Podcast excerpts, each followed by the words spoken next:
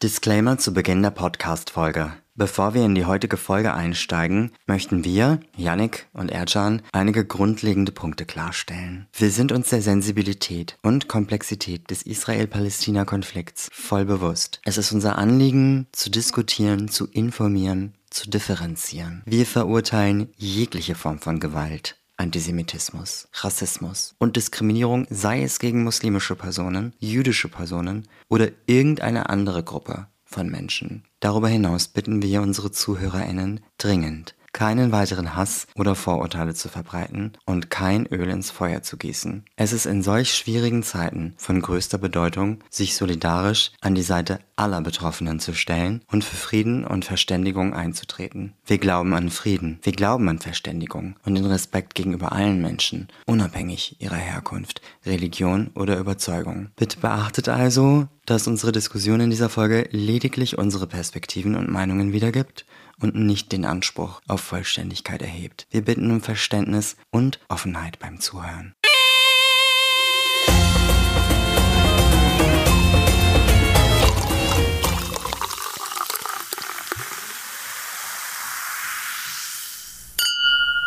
Falafel und Champagner, das wird man ja wohl noch erklären dürfen. Der Podcast von Yannick Venus und Ercan Karici. Die Arroganz des Westens, wie schlimm war Hitler wirklich? Wohin führt das alles? So hießen einige unserer letzten Folgen. Und es ist vollkommen klar, wir leben in einer Zeit, in der sich uns viele Fragen auftun, auf die wir zum Teil auch keine Antworten haben. Lieber Yannick, wie geht's dir? Ambivalent. Aber ich fand deine äh, Anmoderation sehr schön, muss ich sagen. Äh, mit die, gleich zwei Punkte aufgreifen. Äh, das wird man ja wohl noch erklären dürfen haben wir irgendwo mal so als ähm, leicht ironischen Untertitel hinzugefügt. Ich finde, der passt gerade sehr gut, weil wir in der aktuellen politischen Situation manchmal wirklich das Gefühl haben, man darf Sachen lieber nicht erklären, man sollte Sachen lieber nicht erklären, man muss einfach klar Position beziehen und dann seinen Mund halten. Äh, oder? Ist das jetzt gerade zu viel reingelesen oder würdest du dem zustimmen?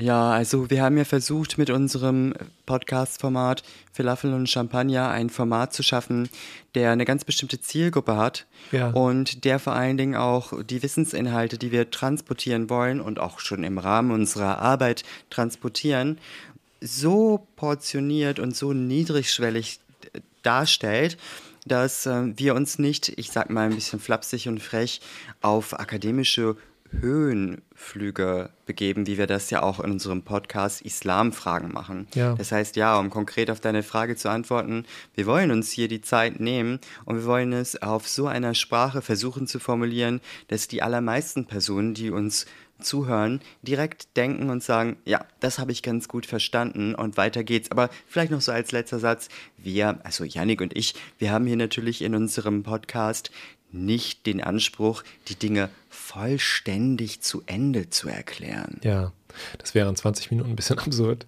Ähm, vielleicht ähm, ganz kurz mal an dieser Stelle das Datum. Wir nehmen das am 18.10.2023 auf. Das ist angesichts der Thematik vielleicht nicht schlecht, das mal kurz zu erwähnen, weil wir natürlich äh, versuchen auch irgendwie aktuelle Geschehnisse im Blick zu behalten und sich so viel ändert und so rasant ändert und so viel passiert dieser Tage, dass ich sag mal, so ein bisschen auch Selbstschutz. Vielleicht hätten wir das morgen schon wieder ganz anders gesagt. Na, ganz anders wahrscheinlich nicht, aber es sind zumindest ähm, zum Teil immer auch ähm, Momentaufnahmen unserer Eindrücke von, von dem, was gerade passiert. Zweiten Punkt möchte ich aufgreifen. Wir versuchen so zu sprechen, dass man, dass man es auch versteht, wenn man nicht Rassismus und Antisemitismus und all so ein Krams an der Hochschule studiert hat. Ich glaube, das ist wichtig. Ne? Es geht sozusagen, ich weiß gar nicht, ob man ob das was mit Niveau zu tun hat. Es geht einfach um die Frage, hat man sich schon mal mit diesen Themen beschäftigt oder nicht? Hat man irgendwie Gelegenheit gehabt, ähm, darüber nachzudenken? Wurde man mit bestimmten Fragen konfrontiert oder nicht? Und ein Teil dieser Debatte läuft ja so, als wüssten alle Bescheid. Äh, als, als hätten alle sozusagen schon diverse Bücher gelesen und wären voll am Start und könnten mit allen möglichen Begriffen um sich schmeißen und äh, so. Und das finden wir manchmal problematisch, wenn ich dich da so mit eingemeinden darf weil wir glauben, das ist eben zu voraussetzungsreich. Man kann jetzt nicht erwarten, dass alle sich mit bestimmten Aspekten so auseinandersetzen. Und da wollen wir so ein bisschen eine kleine Brücke bauen. Und gerade angesichts der aktuellen Ereignisse in Israel-Palästina, die wir heute nochmal zum Teil kommentieren wollen, haben wir das Gefühl, es zeigt sich eben nochmal mehr, wie sprachlos wir zum Teil als Gesellschaft sind, wenn es um bestimmte Phänomene, in diesem Fall jetzt Israel-Palästina, beziehungsweise Antisemitismus und Rassismus äh, geht. Ja, und wie notwendig ist es zu versuchen, dennoch zu differenzieren. Wir alle oder die meisten von uns sehen ja dieser Tage sicherlich Bilder und Videos, ja. die für viele von uns sehr, sehr verstörend sind. Und dann gibt es auch einige Dinge, die gesagt haben, die gesagt werden, bei denen sich dann bei mir auch so ein kleines Fragezeichen mhm. in meinem Kopf entwickelt, als Annalena Baerbock zum Beispiel sagte, Zitat, wir sind alle Israelis, Zitat Ende, dachte ich mir, ja, also ich verstehe da auf jeden Fall die Solidarität, das ist definitiv richtig. Allerdings, wenn ich so an einige Politiker in der israelischen Regierung denke, einer von ihnen bezeichnet sich selber ja auch als Faschist, mhm. dann denke ich mir, oh, ja, also hm, ich glaube, das trifft vielleicht jetzt nicht ganz so sehr zu, ja. dass wir alle Israelis sind. Ja, wahrscheinlich hat sie nicht die israelischen PolitikerInnen gemeint, aber ich verstehe natürlich total deinen Punkt, dass solche Aussagen sind immer politische Statements, ne? Und das ähm, knüpft an an die Staatsräson, sogenannte Staatsräson der deutschen Regierung zu sagen, wir sind bedingungslos solidarisch mit, mit Israel als Staat. Du hast gerade diese Videos angesprochen ähm, und das haben wir ja gerade im Vorgespräch auch kurz miteinander besprochen. Ich würde das gerne nochmal hier reinbringen und dann einen Schritt zurücktreten, und zwar einen großen Schritt. Wir haben gerade darüber gesprochen, was diese Videos mit uns machen. Also mit dir und mir, wenn wir das angucken. Wir haben über andere Ereignisse gesprochen, wo wir schon Videos gesehen haben, die uns zutiefst geschockt haben. Ich stelle immer wieder fest, seit ich Kinder habe, fällt es mir sehr viel schwerer, solche Videos anzugucken. Und gerade jetzt ist es so, wenn ich durch meinen Instagram-Feed scrolle, sehe ich, je nachdem, wessen Stories ich da gerade sehe, sehe ich tote jüdische Kinder oder tote palästinensische Kinder. Und es macht mich völlig fertig. Und dann stelle ich mir die Frage, wie muss das sein für Menschen, die da ihre Familie verloren haben, ihre Angehörigen, für Betroffene, für Menschen, die Familie in Gaza haben, in Israel haben, in Palästina haben, in den umgrenzenden Ländern, ich habe keine Worte und finde keine Worte und will mir auch ehrlich gesagt gar nicht anmaßen, dass es möglich ist, Worte dafür zu finden, was das für ein Schrecken sein muss. Und ich glaube, das führt dazu, dass wir alle, neben vielen anderen Gründen, aber dass wir sprachlos sind und Schwierigkeiten haben, Worte zu finden, aber gleichzeitig auch so ein unglaubliches Bedürfnis zu äh, verspüren, uns irgendwie zu positionieren, irgendwas zu tun, irgendwas zu machen. Wir haben jetzt für diese Folge überlegt, dass wir mal ein bisschen versuchen, diese Sprachlosigkeit äh, oder die Schwierigkeit des Sprechens zu analysieren in einer Viertelstunde. Sollen wir mal starten damit? Ja, aber ich habe mir gerade was aufgeschrieben. Und zwar, ich habe mich gerade gefragt, sind wir alle sprachlos? Weil, mhm. also ja, wir, wir starten sofort damit, aber ich habe zum Beispiel gerade an meinen Instagram-Feed gedacht oder an unser Instagram-Feed auf unserer Seite ja. Yannick Ercan Podcast bei Instagram, wo ich die unterschiedlichen Reaktionen, Gedichte, Videos sehe von Personen, die diesen kriegerischen Konflikt, Schrägstrich, Krieg, Schrägstrich, schrecklichen Ereignisse in Israel und Palästina und Gaza beschreiben. Und dann denke ich mir, warte mal, die, also da sehe ich eigentlich keine Sprachlosigkeit. Mhm. Mhm. Ja, du hast recht. Vielleicht ist diese, diese Perspektive der Sprachlosigkeit äh, nicht zu verallgemeinern. Vielleicht sind gerade betroffene Menschen gar nicht so sprachlos. Ich weiß es nicht. Guter, guter Ein Einwand nochmal, guter Hinweis. Ähm, mhm. Ich wollte, ich wollte nochmal mit dir darüber reden, jetzt sozusagen, vielleicht ist das ein bisschen um die Ecke, aber was eigentlich Rassismus und Antisemitismus bedeutet und warum das vielleicht einen großen ähm, Effekt hat auf das Sprechen gerade über diesen Konflikt. Hm, wir haben in einer anderen, ich glaube, Islamfragenfolge mal äh, ähm, lange hergeleitet, was, äh, was es heißt, ähm, wenn Rassismus sozusagen eine große Rolle einnimmt und auch Antisemitismus und dass eine Möglichkeit ist, über Rassismus und Antisemitismus nachzudenken, indem man das versteht als, als ein Abtrainieren von Empathie. Ja, also wenn man sich die Geschichte des Rassismus anguckt, dann war der sozusagen nötig, ich will da jetzt gar nicht zu tief reingehen, aber der, der, der, der Punkt ähm, kann man, den kann man trotzdem machen. Es war nötig, um koloniale Ausbeutung zu legitimieren. Ja, also man hat quasi Ressourcen von Übersee ähm, erbeutet, man hat Menschen versklavt, sie arbeiten lassen und das hat eigentlich nicht so richtig funktioniert mit seinem eigenen moralischen Anspruch. Man hat gesagt, das, das, dürfen wir das eigentlich machen? Ist das eigentlich moralisch in Ordnung? Und da kam Rassismus ins Spiel, indem man gesagt hat, okay, das sind nicht so richtig Menschen, ja, oder wenn, dann sind das sozusagen, das ist eine andere Rasse in großen Anführungszeichen. Und deswegen ist es in Ordnung, dass wir sie anders behandeln als uns selbst. Das heißt, es gelten sozusagen für andere Menschen, die wir nicht zu unserer Gruppe zählen, andere Maßstäbe. Und das ist was, was wir in Deutschland sehen. Das hilft uns sozusagen auf eine perfide Weise umzugehen, damit, dass Menschen im Mittelmeer ertrinken oder Menschen in Afghanistan in Erdbeben sterben, sozusagen. Wir haben eine emotionale Distanz zwischen uns und einer bestimmten betroffenen Gruppe.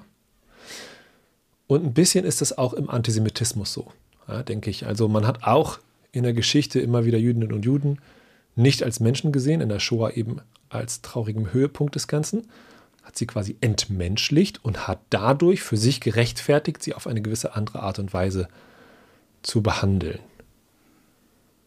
Soweit erstmal vielleicht an diesem Punkt, gleich kommen wir nochmal zur nächsten Stelle, aber ich würde dich gerne mal ganz kurz fragen, macht das so für dich Sinn? Würdest du sagen, das ist ein Zugang, mit dem man Rassismus und, und Antisemitismus verstehen kann, das, das Abtrainieren von Empathie? Ja, auf jeden Fall. Das ist sicherlich einer der Gründe, warum diese Ideologie, ich sag mal, weiterhin genährt wird. Mhm. Aber am Ende, also dass wir BildungsreferentInnen, wir sprechen ja in den Seminaren und Workshops auch häufig von Macht, mhm. ja, von Machtverhältnissen. Und am Ende des Tages geht es in erster Linie auch darum, dass eine bestimmte Gruppe von Menschen einfach Macht behält. Ja, genau. Genau. Ich würde ganz kurz nochmal und danke dafür, dass du in deinen einfachen Worten den, diesen Themen kommt, dieses, dieses Thema Rassismus oder diesen Begriff nochmal definiert hast.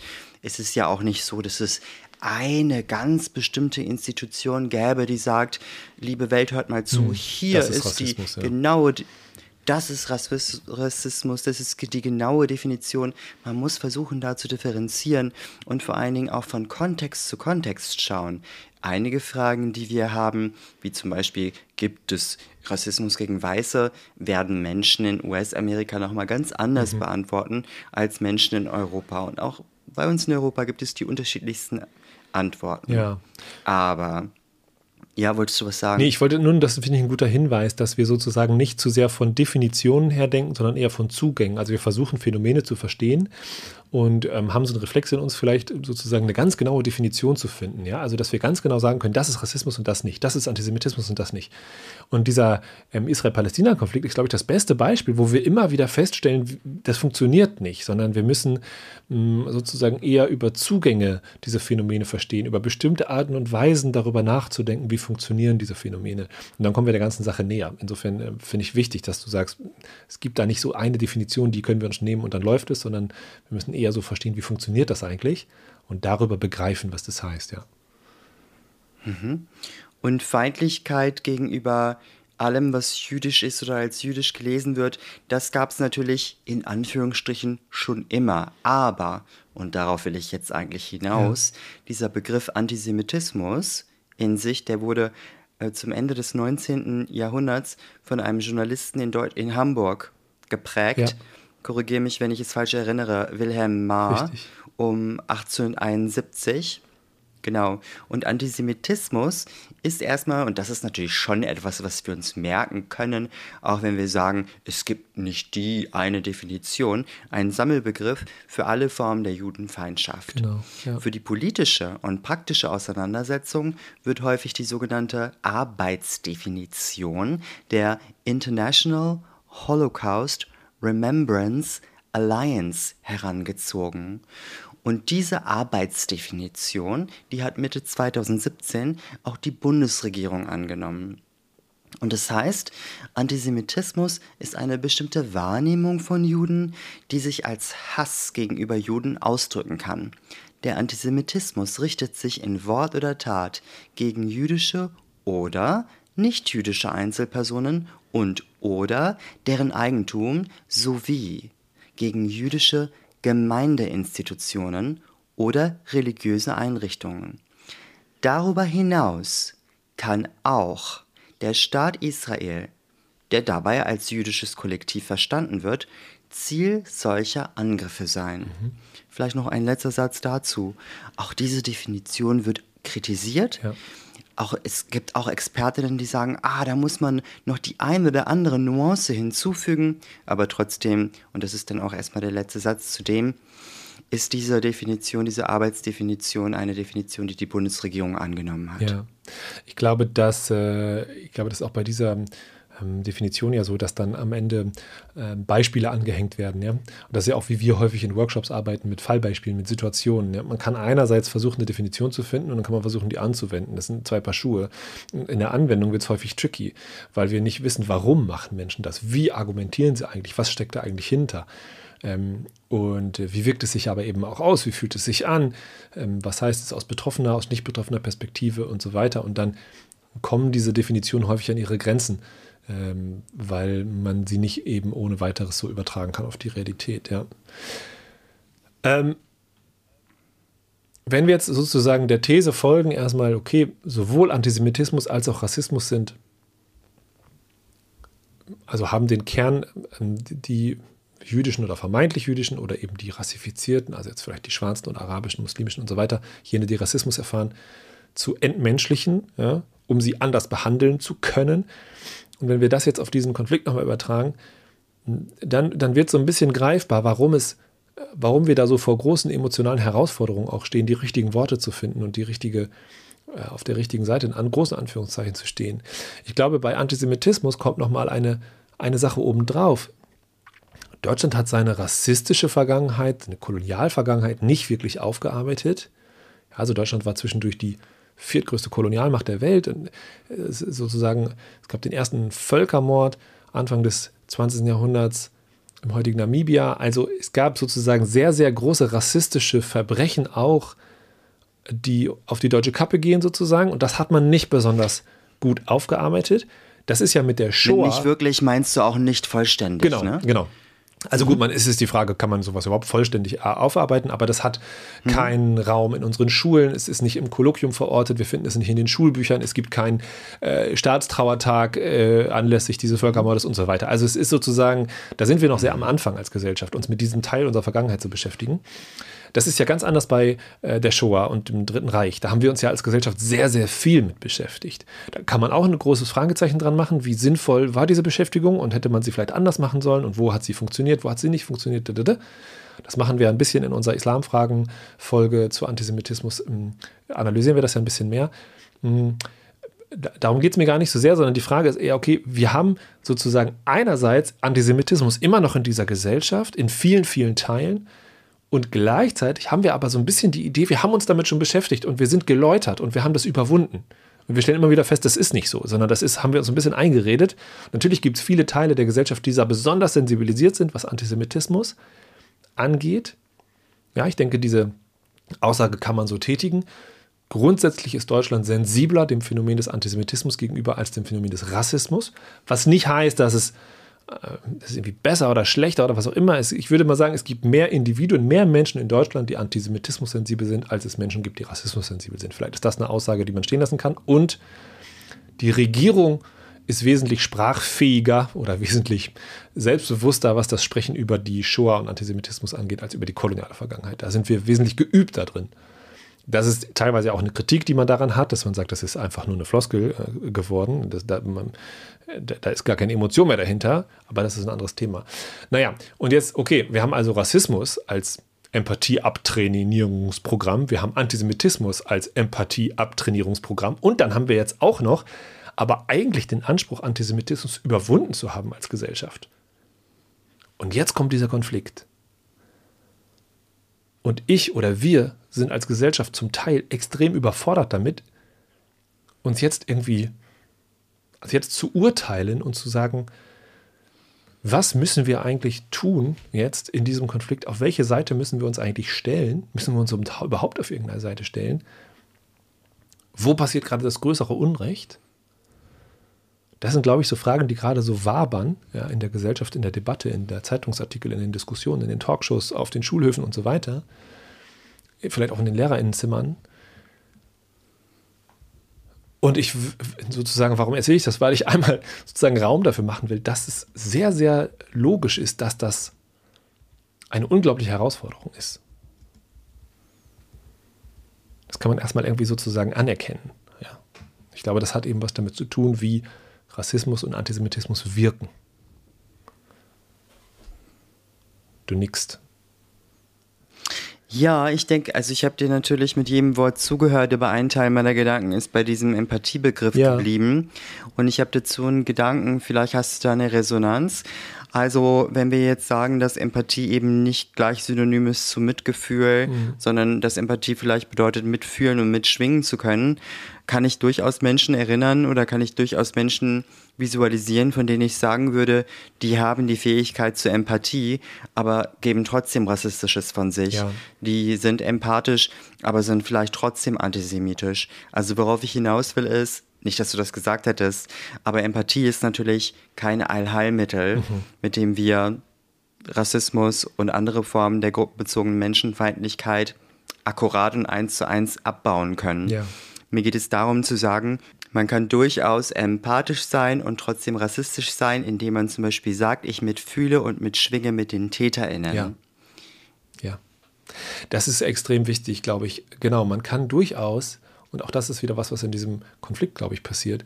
Man kann durchaus empathisch nur mit einer bestimmten Gruppe sein oder mit bestimmten Menschen. Und gerade diese Empathie, ich glaube, das ist, was in diesem Konflikt passiert, gerade diese Empathie kann uns wiederum den emotionalen Zugang und die Empathie für eine andere Gruppe versperren, erschweren. Ja? Also wenn wir sagen, wir identifizieren uns mit dem, äh, jetzt angesichts der aktuellen Ereignisse, was Jüdinnen und Juden angetan wurde in dieser Hamas-Terrorattacke, dann kann es sein, dass das dazu führt, dass es uns schwerer fällt, wiederum mitzuschwingen, mitzufühlen mit dem, was jetzt Palästinenserinnen angetan wird in den Angriffen der israelischen Regierung auf Gaza.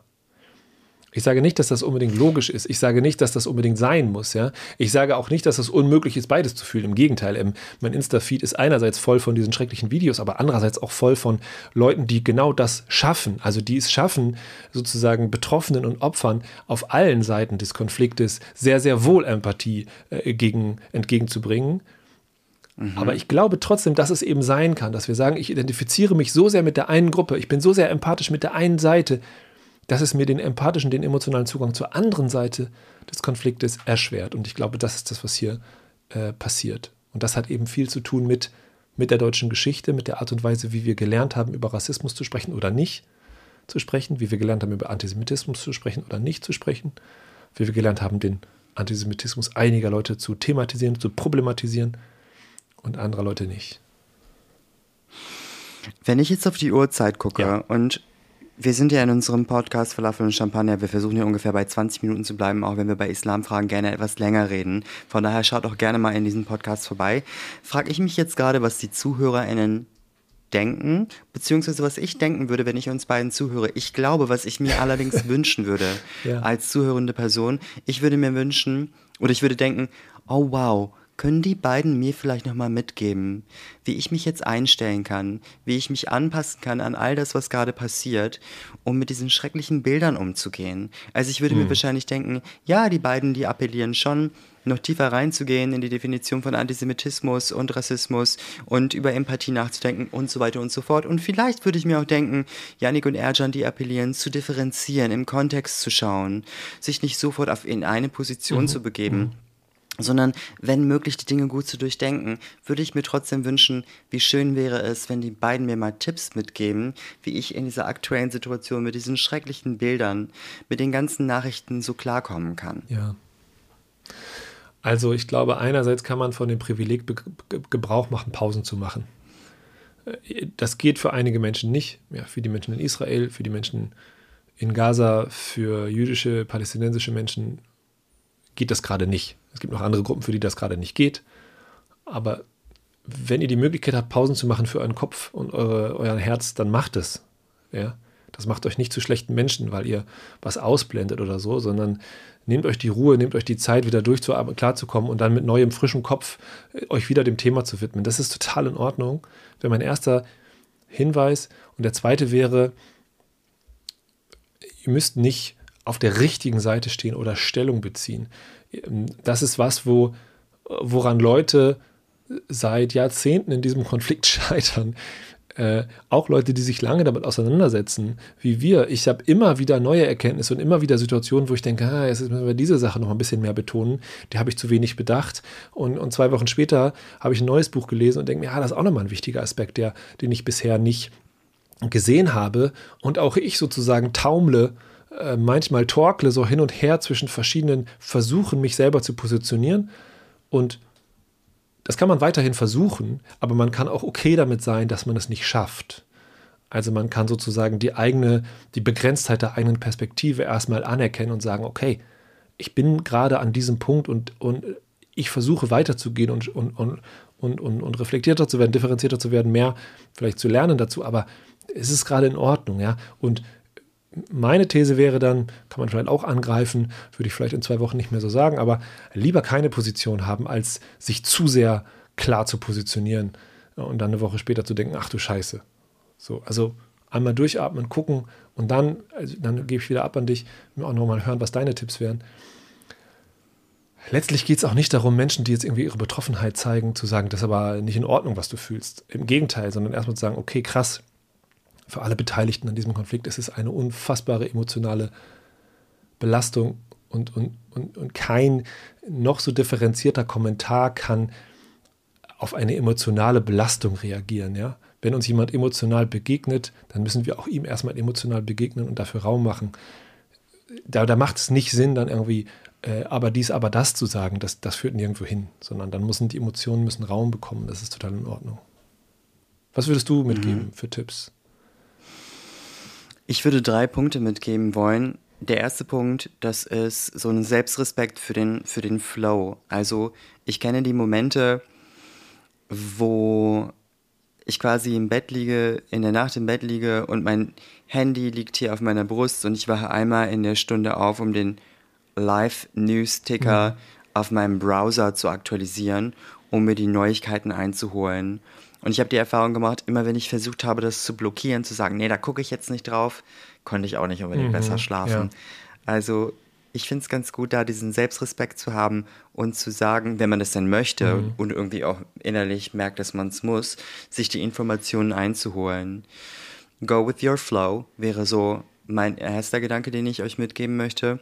Der zweite Gedanke ist, der zweite von drei Gedanken ist, versuch dir Raum zu schaffen und Verbündete zu finden. Verbündete ist ein ziemlich großes Wort. Ich nehme das mal kurz zurück. ja. ähm, Freundinnen, Bekannte, Menschen, von denen du weißt, dass du gut mit ihnen reden ja. kannst. Und transportier und trans transformier und transportier, wenn du möchtest, das in Worte und rede mit Menschen darüber. Oder schreib Texte. Natürlich sage ich jetzt nicht, schreib einen Text gefüllt mit deinen Affekten und Emotionen und veröffentliche den bei Facebook. So meine ich das jetzt nicht. Aber es macht durchaus Sinn, mal alles so niederzuschreiben, wenn du möchtest, das in ein Tagebuch zu schreiben, das auf ein Blatt Papier zu schreiben, das in eine E-Mail zu schreiben und ja, natürlich vielleicht auch mal den einen oder anderen Text bei Social Media zu schreiben. Aber gib dir die Möglichkeit, wenn du das willst, Output zu genießen oder Output in Anspruch zu nehmen. Mhm. Das passt vielleicht ein bisschen besser. Und der dritte Punkt, den ich mitgeben würde, ist, versuch dich zu konzentrieren auf die Werte, die vielleicht, die vielleicht alle Menschen miteinander verbinden könnten oder uns Menschen miteinander verbinden könnten. Versuch, halte dich am Leben fest, halte dich an der Freundlichkeit fest, halte dich an deinem Lächeln fest, halte dich an dem fest, was dir gut tut, halte dich auch an, an der Liebe fest. Harvey Milk, das war ein US-amerikanischer Politiker und ein Aktivist und jemand, der sich eingesetzt hat für LGBTQ-Plus-Rechte, man sagt ja auch als Sammelbegriff queer, mhm. der hat mal gesagt, alle Menschen, egal wie verachtet sie sich auch fühlen, haben das Recht, Liebe zu fühlen und zu geben. Und ich glaube, wenn es eins gibt, und das soll jetzt nicht nach so einem einfachen Schlüssel klingen, der alle Konflikte in der Welt abmindern würde, das ist natürlich nicht so.